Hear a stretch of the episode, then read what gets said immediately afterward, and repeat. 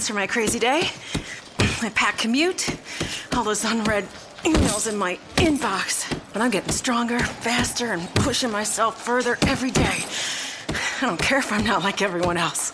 This punching bag is the best way to end my day. Whew. Fearless is knowing yoga isn't your style. That's the power of the Blue Cross and Blue Shield Federal Employee Program. Learn more about our healthy benefits at fepblue.org/getmore.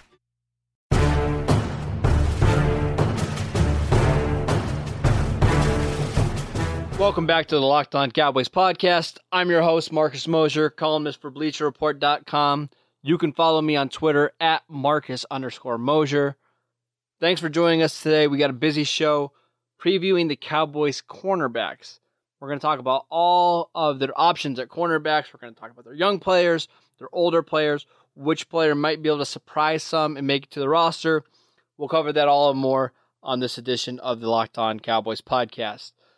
Make sure that you are listening to some of our other podcasts on the Locked On network, such as the Locked On NFL show with Matt Williamson, a personal favorite of mine. Make sure you check it out. Subscribe to all those podcasts on iTunes. If you have another favorite team, if your friend has a favorite team in the NFL, NBA, make sure you check out the Locked On podcast. Let's go ahead and get started. As a group, this Cowboys cornerback unit has a lot of question marks. And last year, surprisingly, the Cowboys have one of the better cornerback units in the entire NFL. Pro Football Focus actually gave Dallas the number one ranked grade for their secondary. However, Dallas decided to not bring a lot of those players back for a variety of reasons. We're going to kind of talk about that in a second. They decided to let go Morris Claiborne. They decided to let go of Brandon Carr. They decided to let go of Barry Church and J.J. Wilcox in the secondary. And that was confusing to some people. We know a big reason of why the Cowboys decided to move on from some of those players was because of salary and age. They simply wanted to get younger in their secondary, and they didn't have the salary cap to pay all those players. None of them got big deals, but the combination of all four was too expensive to pay. So the Cowboys decided to use their draft picks to rebuild their secondary, especially their cornerbacks. They drafted three cornerbacks in the 2017 draft. My warning to fans is that it's going to be rough early in the season. I think the Cowboys are going to use a lot of their veterans to start the year and transition to younger players as the season goes along. However, their older players, such as Orlando Scandrick and Nolan Carroll, are nothing more than average players right now. And I know Scandrick can be more than average when he's healthy, but he just hasn't been that as of late. We'll see what happens with Nolan Carroll. But I predict that the Cowboys secondary is going to start off slow as the season begins. Let's talk about each player individually. Nolan Carroll, probably going to open up as the team's number one corner. He was brought over from Philadelphia. I thought he struggled mightily in the last two seasons, especially against Dez and Odell. I'm nervous about him matching up against number one receivers. However, if the Cowboys can allow him to be the second outside corner, and if maybe one of the other corners steps up, Anthony Brown, I think he's okay as the number two. Dallas signed him to a 3-year, $10 million deal this offseason.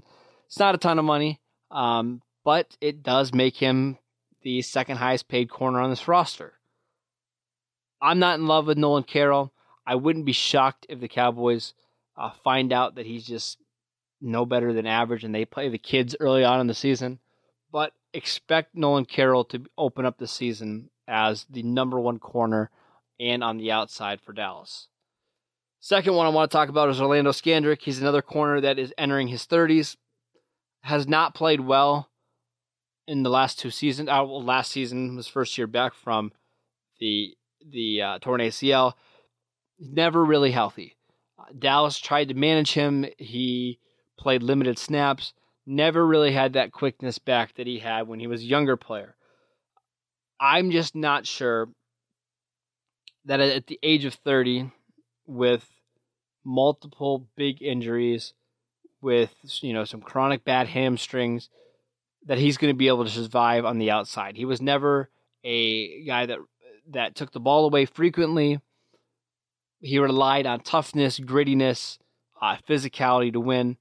I think he might be better off in the slot long term, but then again, does he have the quickness to guard Jamison Crowder? Does he have the quickness to guard Jordan Matthews or Odell Beckham? It's a question that we're going to need to see be answered by the end of the season. I'm not optimistic about Scandrick inside. My belief is that they're going to start Scandrick inside in nickel situations, but eventually Jordan Lewis is going to take over that role. It could be by 2018. It could be by week one of this season. It's just there's no way of knowing. I really believe that this is probably Scandrick's last year in Dallas. The other corner that I think has a chance to be a real star in this league is Anthony Brown. Last year, a 6th-round pick, Anthony Brown stepped right in and played well. When Scandrick was healthy at the end of the season, he was replaced, and I thought that was an unwise move. Brown has the quickness, the speed, and the anticipation as a corner to really thrive in the NFL. We see that he has ball skills. We see that he's not afraid to tackle. He is the complete package at cornerback, and I don't think it's going to take very long for the Cowboys to realize that he's their best corner. Now, whether he starts on the outside, we'll see. My belief is that he's going to start in nickel situations and that eventually he's going to be a player that the Cowboys can't take off the field. Those are your top three entering the season.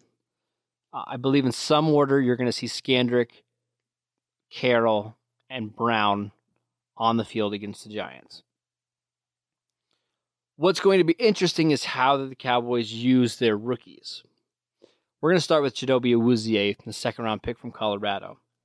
He's got all the measurables to be a star outside cornerback. He's a sparked-up player that has ball skills, that's not afraid of tackling. That's why Dallas is intrigued about him playing a hybrid role similar to Byron Jones. He's not as good of an athlete as Byron, but he is a similar athlete.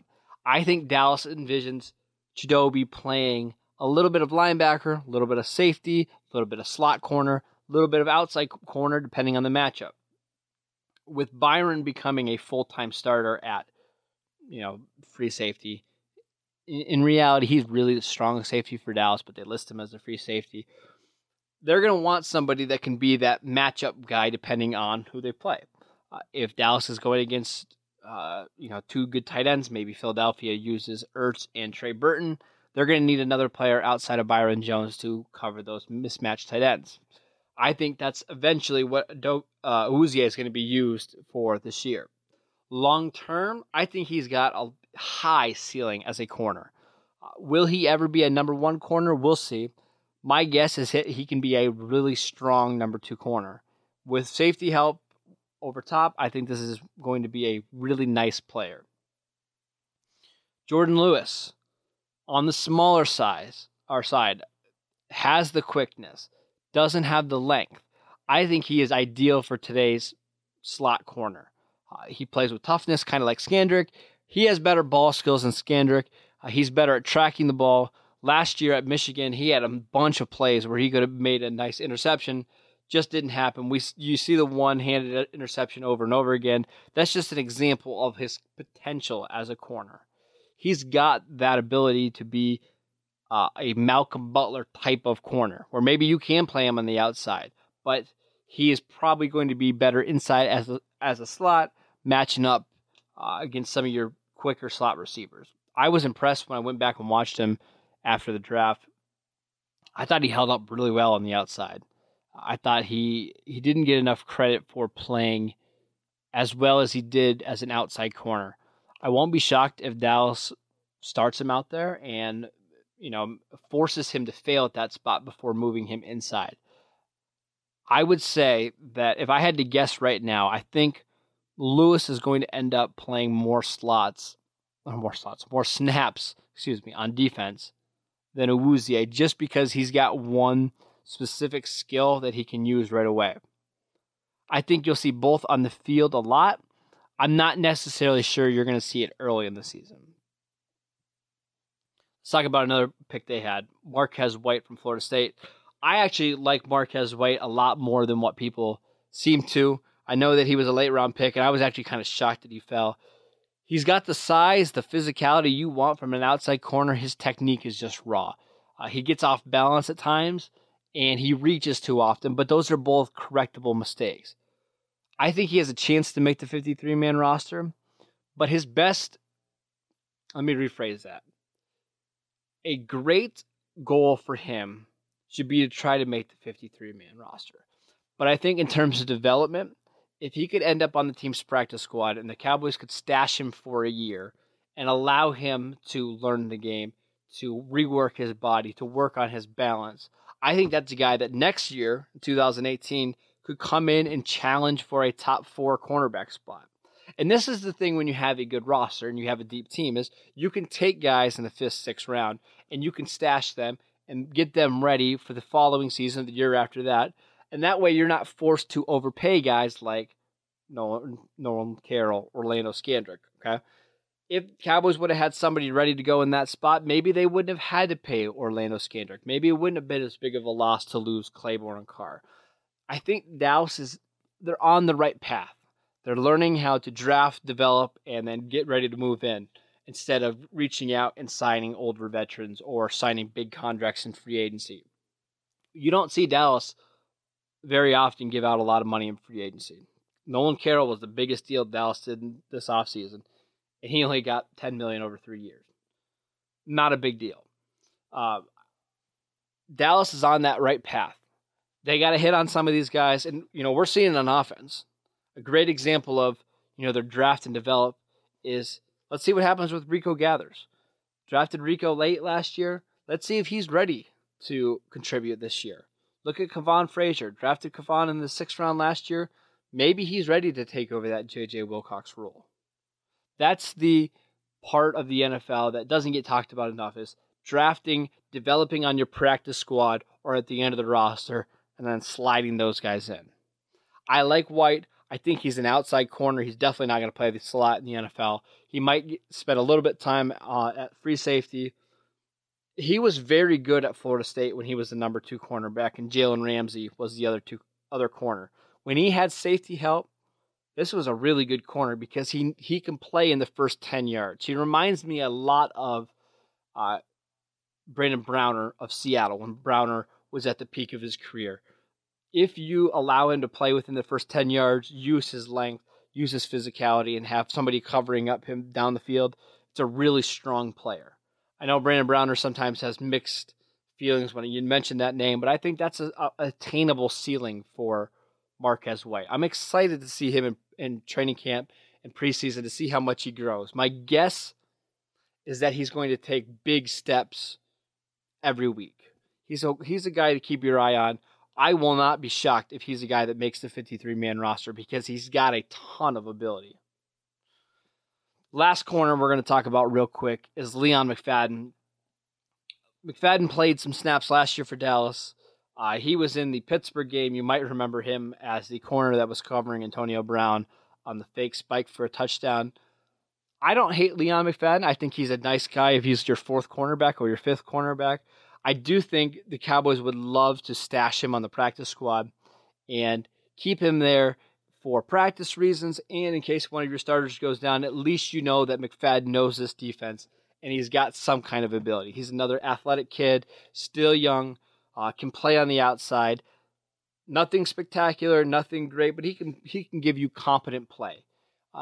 I like having a cornerback on my practice squad because that's a position that gets a lot of injuries throughout the year. If they can keep McFadden there, pull him up if they need to, I think that's going to improve their depth quite a bit. I'm sure you guys remember the years where Dallas was just picking corners up off the street. If you can have a guy like McFadden on your practice squad, you're doing pretty well. Overall, this is a group that has a lot of question marks, like I mentioned at the beginning of the show. They got a lot of young players. They've got a lot of older players. I kind of like the mix of them. I expect that this unit by week 12, 13, 14 is going to look much different than it does in the first 2-3 games of the season. Don't judge this group by what they look like in week 1 and 2. Judge them by how they are playing in December. I have a feeling if you do it that way, you'll be much happier with the progress that they're going to make. They're not going to start off the way they were at the end of the season where they limited teams to just 7 touchdowns in December. But maybe by the end of this year, they can get back on that level. It's got a lot of talent. It's got a lot of versatility. What I like about this defensive back group compared to what they've done in previous years is they've got the ability to play man or zone. And it sounds like and it seems like this team is trying to get more corners that can play zone. But last year when you had Brandon Carr and Morris Claiborne on the field, that was primarily a man team.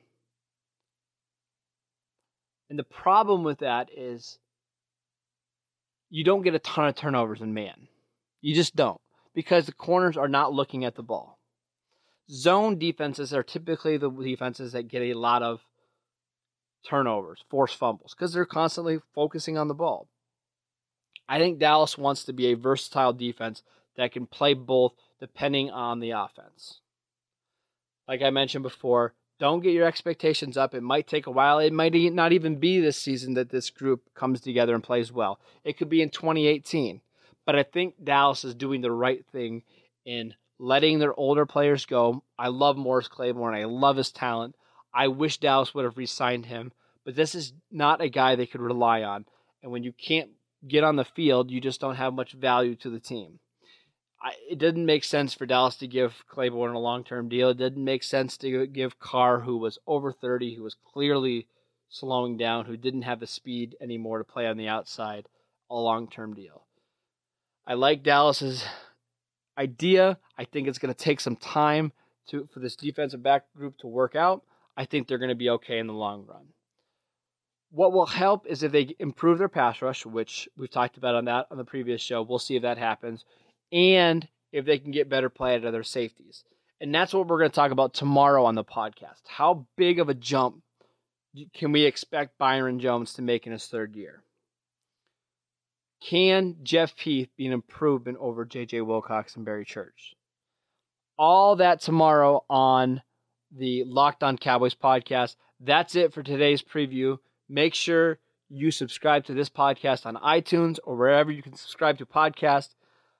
You can get a hold of me on Twitter at Marcus_Mosier. If you ever have a question for the podcast, use that hashtag #LockedOnCowboys and send me in your questions. Again, tomorrow we're talking safeties. Send in the questions. Thanks for listening.